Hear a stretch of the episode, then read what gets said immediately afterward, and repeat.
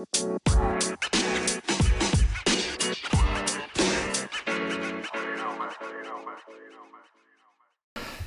hey, everybody, welcome to uh, the Hangover Podcast, week uh, four. Oh my gosh. Four. We are officially a third of the way done with a semester. Josh Reynolds sitting here with Brogan Hegmeyer. What's up, y'all? And uh, he just came through uh, preaching Acts 2 42 through 47, the teeniest chunk, and he was angry about it. Mm, very upset. So upset. Yeah. So, give him the backstory. Why?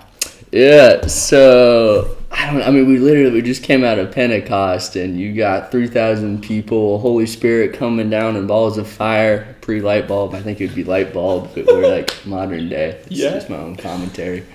Um, but then we're going in farther to like Ananias and Sapphira with Carrie Curry coming up. Also, like people getting smited, like fun, just wild stuff. And this is five verses of how to be a good Christian. and I didn't I didn't know how to process that one very well, not right away anyway. And then I figured you would you hop town, took a fast train on out of here and left that one for me. So so uh, Brogan is referencing. Uh, I was actually uh, in Colorado climbing a mountain, doing some uh, some spiritual formation. So I was at ten thousand plus feet uh, while he was preaching, Mm. and uh, he was a little salty. yeah. Okay, so how was the experience? Let, or actually, let me backtrack. One of the things that CSF always wants to do is teach through Scripture. The reason why is I never want to use God's Word to manipulate um, and kind of proof text myself. I always want to be teaching narrative structure and learning to find my story in God's story. So that's one of the just the undercurrents of why as a ministry we choose to teach straight through chunks. What that what what comes out of that is sometimes you get a chunk of scripture that's on a particular night that you may or may not uh, fall in love with. And, uh, and so that's where the smile comes out for Brogan and I. Yeah. And yet, I received texts from uh, from Indiana while I was in Colorado, uh, giving all kinds of positive feedback. Mm. So, good job, Heck yeah. and uh, it was received really well. So, go ahead and tell us what was the process of grabbing a chunk of scripture and preparing to teach. Yeah, for me, I like almost going back to kind of a, rabbinical style or just the, the process of asking questions.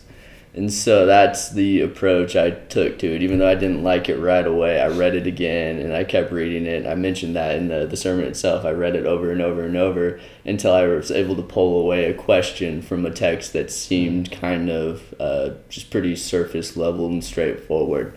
And that's it's been a process. I think this is maybe this is relevant, but maybe side tangent. Growing up in a church that their motto, their doctrine was, "When the the common sense makes good sense, seek no other sense." Say and so, uh, when Say the com yeah when the common sense makes good sense, seek no other sense. And So what what is inherently implied in that statement that you are drawn to or or rebel against? Yeah, so for a long time, that was my understanding of Scripture. When I would read a passage like this, I would take it exactly what it is, which is the believers are together. This is how they lived. Historical document, check in the box. Let's move on.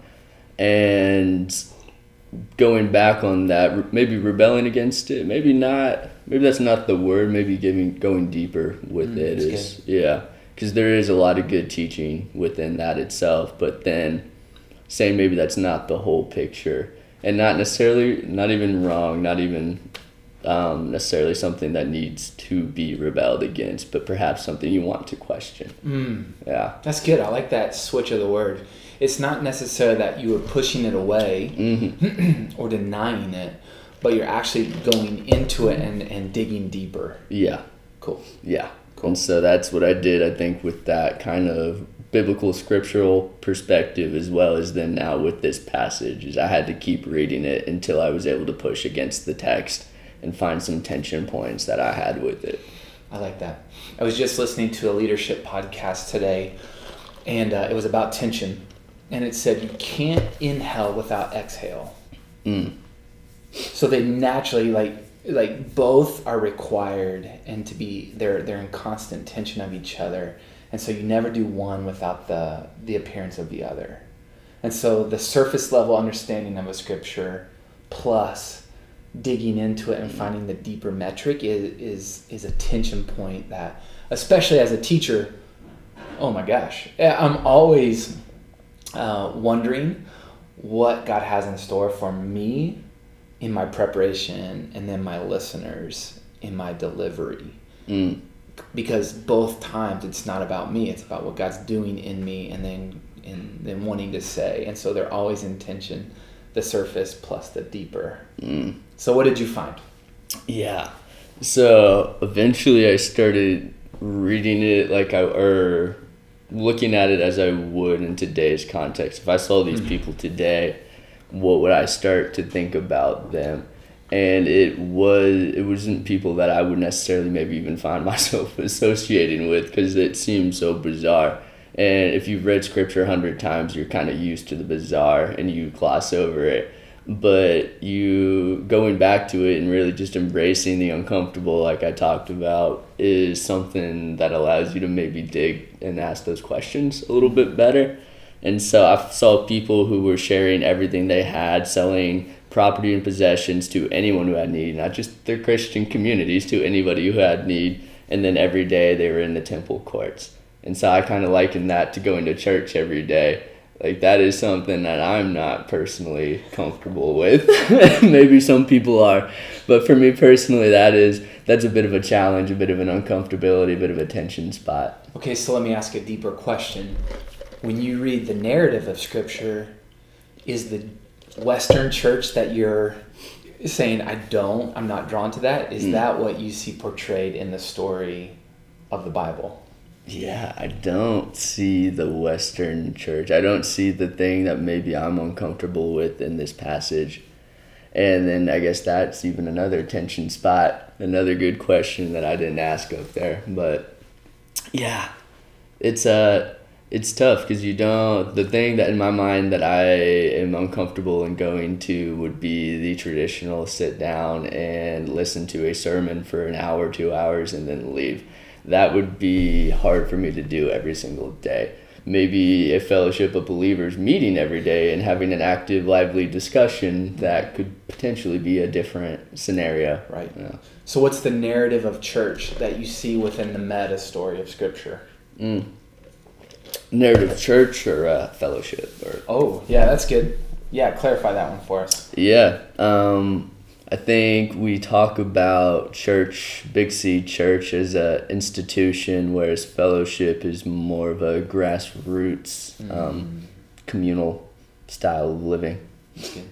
And that was your passage. Yeah. You were drawn to fellowship yeah, so yeah. you were drawn to the fellowship of that. Uh-huh. Super cool uh, one of the coolest parts of having um, a young teacher, someone who is invested deeply in the text, does the work. Uh, huge kudos to Brogan. We he had uh, he had his content prepared and written, and we sat together mm. and uh, yeah, just kind of geeked out together. And then I was able to to just affirm him and the path that he was moving forward. I knew he and Bill had already met.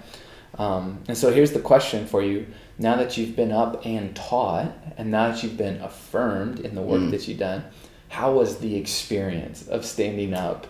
What was it like to be in a room of 125 plus people? And yeah, kind of walk us through mm. what it felt like.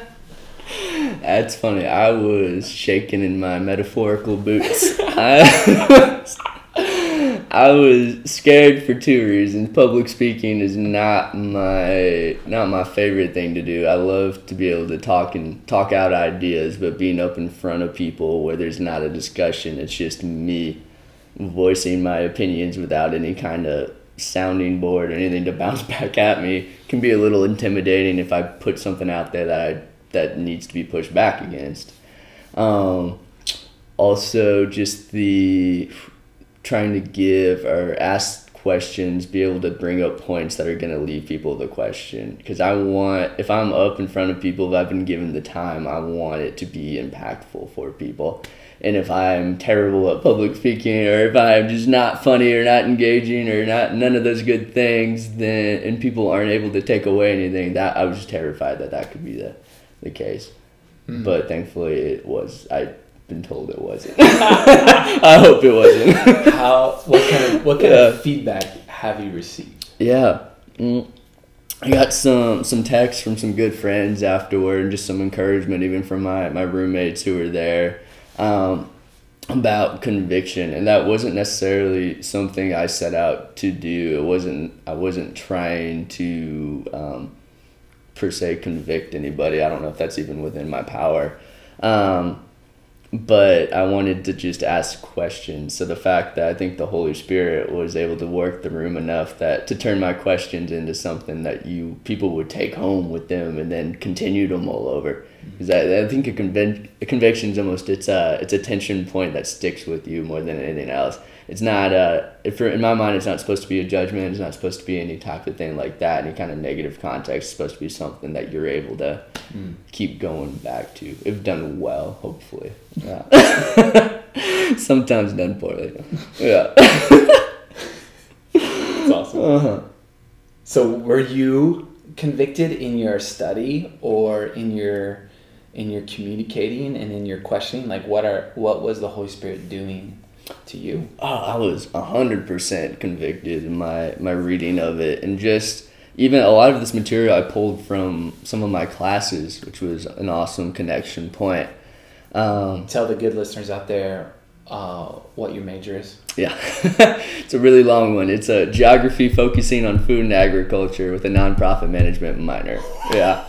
So try taking that one up on a resume. exactly. Yeah. Size eight font mm-hmm. just to squeeze it in. Yeah. All right. So using some of that content. Yeah. Convicted you as you held scripture. So talk it out. Yeah.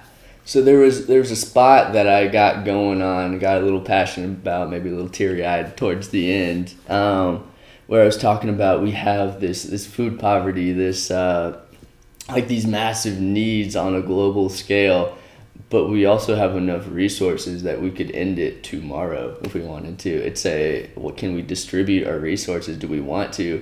And i ended on a question that said maybe we just don't care and for me, that's also really convicting because there's days where there's people I don't see on the other side of the world and I just don't care what they're doing. I don't what they're living. I don't care about their stories because I'm so invested where I'm at right now. And that's difficult. We had a this is back in one of my classes, but my professor brought up space can be a really big divider between people and their connectedness and they're willing to embrace and have empathy towards others. So you're willing very much so to support your family and your friends and those people that you have connections with. But the farther out you get from that, the less likely you are to empathize or to even want to help. So you might help your you know your your brother who becomes a drug addict or something like that but somebody on the street that you see who's going through the same problem you might be less likely to or even less likely to on the other side of the world sure yeah so what's the call yeah, I think the call there is maybe the the shift in the the way you view the world, the way Christians are told to view the world, the story we're supposed to see, mm-hmm. and that's going out and caring for the needs of anyone, not just your brother, not just your parents, not your friends, but anyone. And that's that's one of those points I find in scripture that doesn't make it easy. it's not. Sometimes I'm like, dear God, I got another, I don't even know, 60 years of my life, and I, this is hard. It gets harder every day. Um, and but that's that's the call. Jesus never just said, okay, like this is your understanding of the world. Like I'm gonna make it a little more comfortable for you. I'm gonna make it a little easier to bear. He made it into bigger, more abstract, harder to wrap your brain around concepts and I think this is one of them. Yeah. Yeah. And Jesus perfectly living out uh, God personified. Right? Uh, what's, it's Colossians 1. The fullness of God is pleased to dwell within the person of Jesus. What? hmm And so then you take that and, and you mention kind of a, a rabbi understanding. A rabbi is always pointing back to the interpretation of the prophets, and the prophets are always calling out the places God loves in the world. Mm. uh, for for yeah to the success or, or to the failure of the people living it out and then again and again you're pointing back to uh, the narrative of of the old of the Old Testament so Mm. What do you see in that? As I like set up kind of three chunks based off of man Jesus is taking what I think I'm supposed to be doing in the world. Jesus is supposed to make it easier. No he makes it more abstract and uncomfortable Mm. but ultimately more hopeful. And, Mhm. and so I'm trying to navigate Ah, that lived out. Yeah. I mean, I got to give a, a shout out to my man Marty Solomon first of all, because he's really just blown my blown my mind every time I listen to his podcast. so give him a plug give him a plug right there, BEMA Podcast. It's a fourth fourth season now, I believe, just came out. Um, yeah, but his stuff on the Old Testament, his material is phenomenal and just uber challenging. what did you hear him challenge you Yeah. with Um, so I think the the challenge, or maybe not the challenge. I think I want to context first, Okay, yeah, maybe real good. quick. Yeah, um, with Jesus, with or he talks. Marty will talk about Jesus a lot, and that Jesus always refers back to the Old Testament. He hasn't proven his theory yet, but he thinks that everything Jesus says, everything he's quoted as saying, has an Old Testament connection. And if that's even if it's not everything, there's still a large chunk of what he says that is directly pulled from the Old Testament. So, So Jesus is always uh, attaching his words Mm. to the meta narrative that we find lived out. The, Yeah. the essence and the truth that we see in the Old Testament is what Jesus is calling out and living and applying in the new. hmm Okay. yeah. So you have, I think what's awesome when you look at the whole story of the Bible, it's almost like one big faith journey for humanity, but you can also maybe even relate to it yourself. In that when you start out, you know, maybe you don't have an understanding or super well who God is or what He even is. So think of Abraham, or even if you want to go before that, you, know, Noah, Adam, and Eve. Like they they're walking with God, but they don't have necessarily this the scripture yet. There's the understanding of who God actually is, what His qualities are, what His characteristics are. They're a journey. They're walking towards that. Hmm. And the longer we go into history, the farther we keep going, people get a little bit more and a little bit more and a little bit more. The law comes in, and now everybody's like, oh, yeah, we figured it out. We have the law. Great. And now we're adding other stuff to the law and all. Yeah. And you get, I can't remember how many laws based on. 672 or something So, like that. quite a few. and And those are Marty calls those fences. Yeah. Those are protectionary p- laws to make sure that we keep the 10 commandments Mm. excellently, perfectly. yeah. And so he says we he says when we read the Old Testament and hear all these all these laws that to you and I are so overwhelming. Mhm. In reality, those are done out of passion and commitment for the 10. And so these are fences put in place to safeguard Yeah. that I never ever get close to failing at the 10. S- And so over time, the Mhm. narrative continues. It continues. continues, yeah. And then I think you maybe even have some people that are like, yes, like we figured out God now. We've put him in the box. We've identified it because that's what we like to do as humans. We like to cate- like categorize and do make everything super specific like that. Um, but then, so people live maybe a couple thousand years without understanding of who God is based on the law, and it's God is a fortress, God is all these things. That He doesn't want you to kill people. Like that's just a good rule of thumb. And- Low hanging fruit. Right. Don't kill Yeah. someone. If you ever need a definition of right and wrong, I think that's normally the one that comes out. Yeah. Uh, so you have that, and then all of a sudden this guy named Jesus comes around, And he says, no, like you, you thought you've had God figured out. Maybe you don't. Maybe there's even more. And he takes things like the rich young ruler, we referenced a little bit. I think Bill referenced a little bit. And you know the law of the day was you give, I believe, ten percent eh, of your your income of your or food or whatever it would be at that time. And so you have a rich young ruler come up to Jesus and say, "I'm doing this, but then how do I how do I get salvation? Like, is that enough?" And Jesus one ups him like he always does.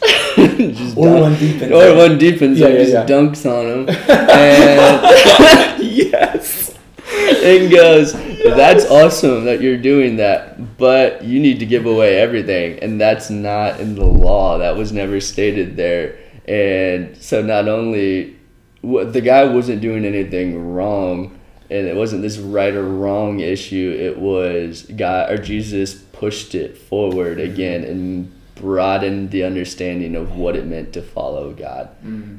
And so I can't remember where we started. No, no, it's good. That was the yeah. context for for the conviction. Yeah, that was the context for yes. the conviction. Yeah. so within within that, you get these these conviction points when you read the scripture because you don't you can't always just say like this is this is right or this is wrong. Jesus constantly pushes it forward into a heart issue. Well, so one of the things that that as a as a full-time pastor, especially with 20 year olds, 19, 18, 17, 22, 26 year olds. Mm. one of the things I constantly get is young uh, young young adults who sit with me one to one who say, "Josh, I read the Bible and I don't get anything out of it." Mm. They say, "I already know this," and then they say, um, "I don't read the Bible because," and then insert whatever. Mm. So as a as a young adult, who has been challenged wonderfully. Um, and even in, in discipleship together, uh, you're coming alive to Scripture. Mm. Like, what would you say to a listening audience of young adults who have heard it before, know the answer, or just don't really care anymore? Mm. Because, insert whatever reason. Mm-hmm. It's mom and dad's, you know, wah wah. It's yep. so as a guy who's come through yeah. that, or or still working, or still yeah. is working through that, like, mm. what do you say to a captivated twelve listeners? I say, and my dad, and my dad. yeah, I say ask questions, question everything you hear. Um, that goes for the scripture you've read a thousand times as much as you know the opinion that your somewhat sketchy friend throws out myself being the sketchy friend yeah don't yes. ask ask questions um because that's what's going to give you both a deeper under like standing of the scripture and a mm-hmm. deeper understanding in relationships so often we don't do that in our relationships we take people just as is, or maybe we don't even listen. Sometimes having a question allows you to grow deeper in the relational understanding of who that person is and their story. But in the same way, you want to apply that to the scripture as you're growing in a relationship, I think, with the scripture. Right. Um, because the scripture is, yeah, it's the word became flesh, like, mm. yeah, and dwelt among us. Mm. And so anytime I'm digging into the story, if I feel like I know it, maybe the deepening idea is, uh, is this spirit connect jesus connect or or god the father like where is the triune god developing me mm. or deepening my ability to be curious yeah yeah that's I mean, cool. It's so cool. and I think even you want to hop all the way back to Isaac wrestling with an angel. I mean, that is it, the perfect yeah. analogy for what this is the flesh or the scripture made flesh this man wrestling with a heavenly creature with maybe even I would maybe even step out into truth like um, a character representing that and then he he wrestles with that he spends a whole I believe a whole night wrestling Jacob, with yeah. that yeah. Jacob becoming Israel that's his yes. that's his twist point yeah but he doesn't. Ooh, this is. I just had another thought. I'll get to it, but yeah. so yeah, Jacob wrestling with this thing with this scripture, and he comes away with a wrenched leg, having been made, having been blessed, but he's not without pain now. He, Mm-hmm. the wisdom that he gained, the understanding that he gained, has made him more broken in a way. Yeah. That's poetic. Uh huh. yeah. Yeah, the brokenness piece there, I think, is is huge. Mhm. Yeah. All right, full circle here. Um, I I'm going to remind Brogan, but tell our audience. So I specifically had Brogan in mind for this chunk of scripture uh, because of, of something that he said within his sermon, applying his agricultural geographic uh, background. He said, um, when we were in Honduras, Brogan made a really incredible idea come alive for me as a listener as he was teaching other students. Uh, I was a student in that moment. and uh, so Brogan just kind of rehash the context and then the, the challenge of we have a yield problem. Yeah.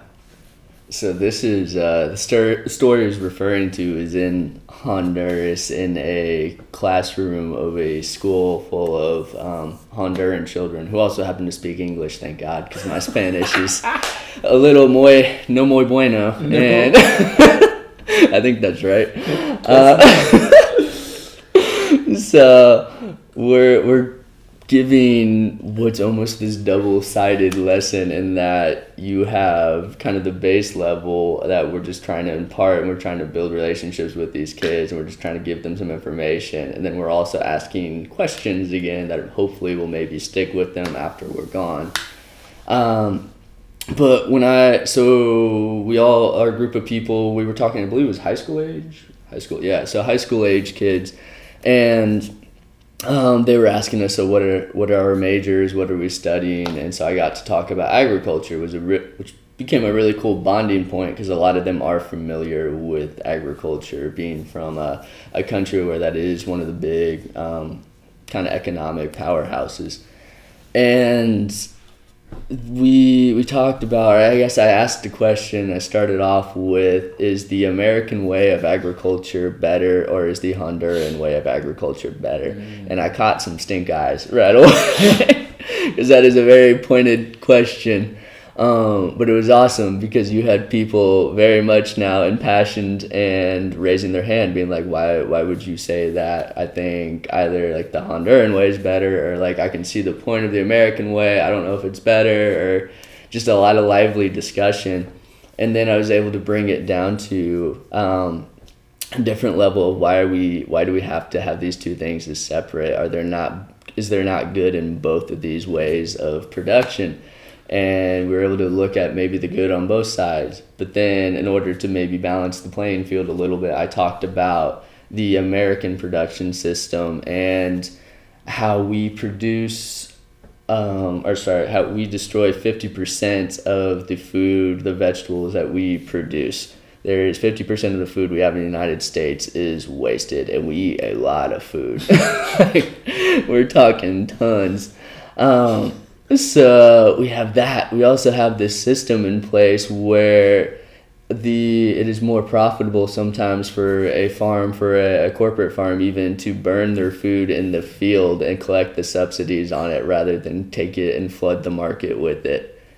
So in my mind now we have this we have this problem that's not a production problem. We talk about that a lot in the agriculture classes I'm in. Like how do we how do we get it so where other countries can produce more? We are we're always talking about GMOs or doing these things that are going to get other countries to produce more food.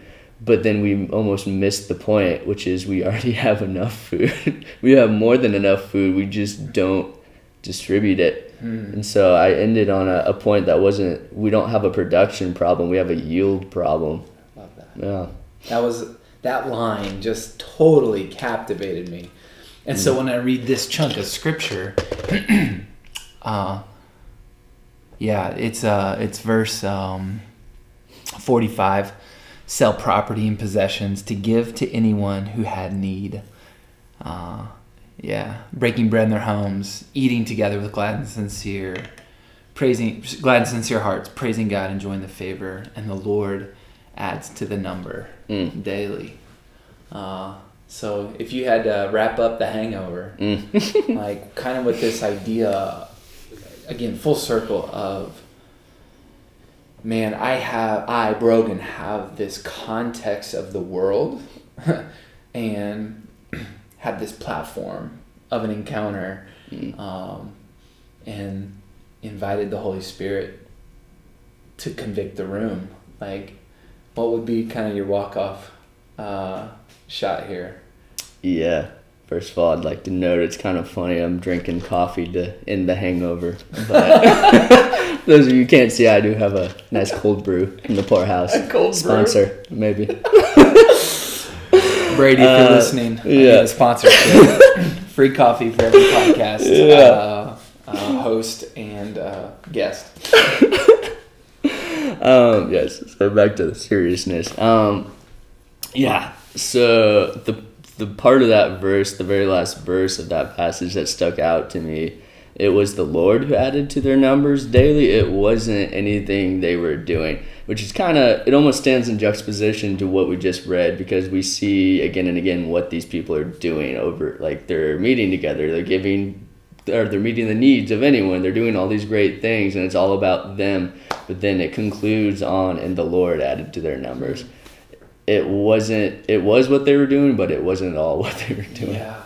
To play with the metaphor, uh, they were yielding Mm. their resources appropriately, and the harvest then the God's to do. Mm.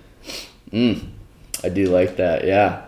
To continue off that, we they were producing. They were the ones. They were growing the crops, in that they were performing these actions. But then it was the Lord who came in. Man, I geek out now. Okay, so Yeah. we run over to First Corinthians, right? In First Corinthians three, um, Paul is is looking at the Corinthians and they're and they're functionally just arguing with one another, uh, and he says it's Apollos.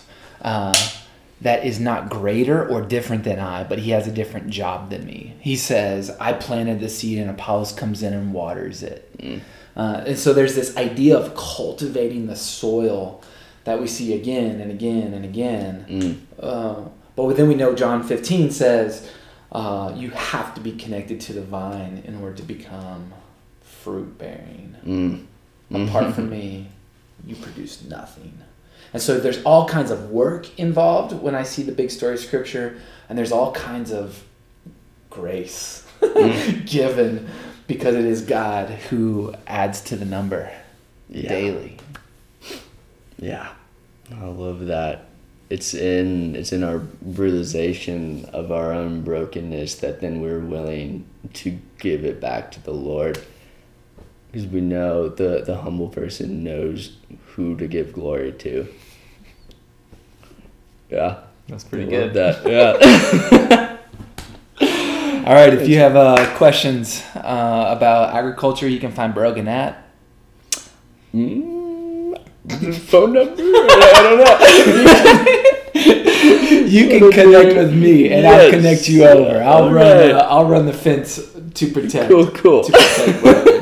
Uh, Josh at csfindiana.org. If you've got questions, uh, we have deeper questions, and so we'll see your questions We'll answer and, your questions with more questions. it will be frustrating. uh, and glorious. So, uh, thanks for fast 33 minutes. Uh, give it up for Brogan. He did um, some incredible work, and you can uh, jump over to CSF Family on your favorite podcast player and uh, and hear his sermon. All right. Have a great day.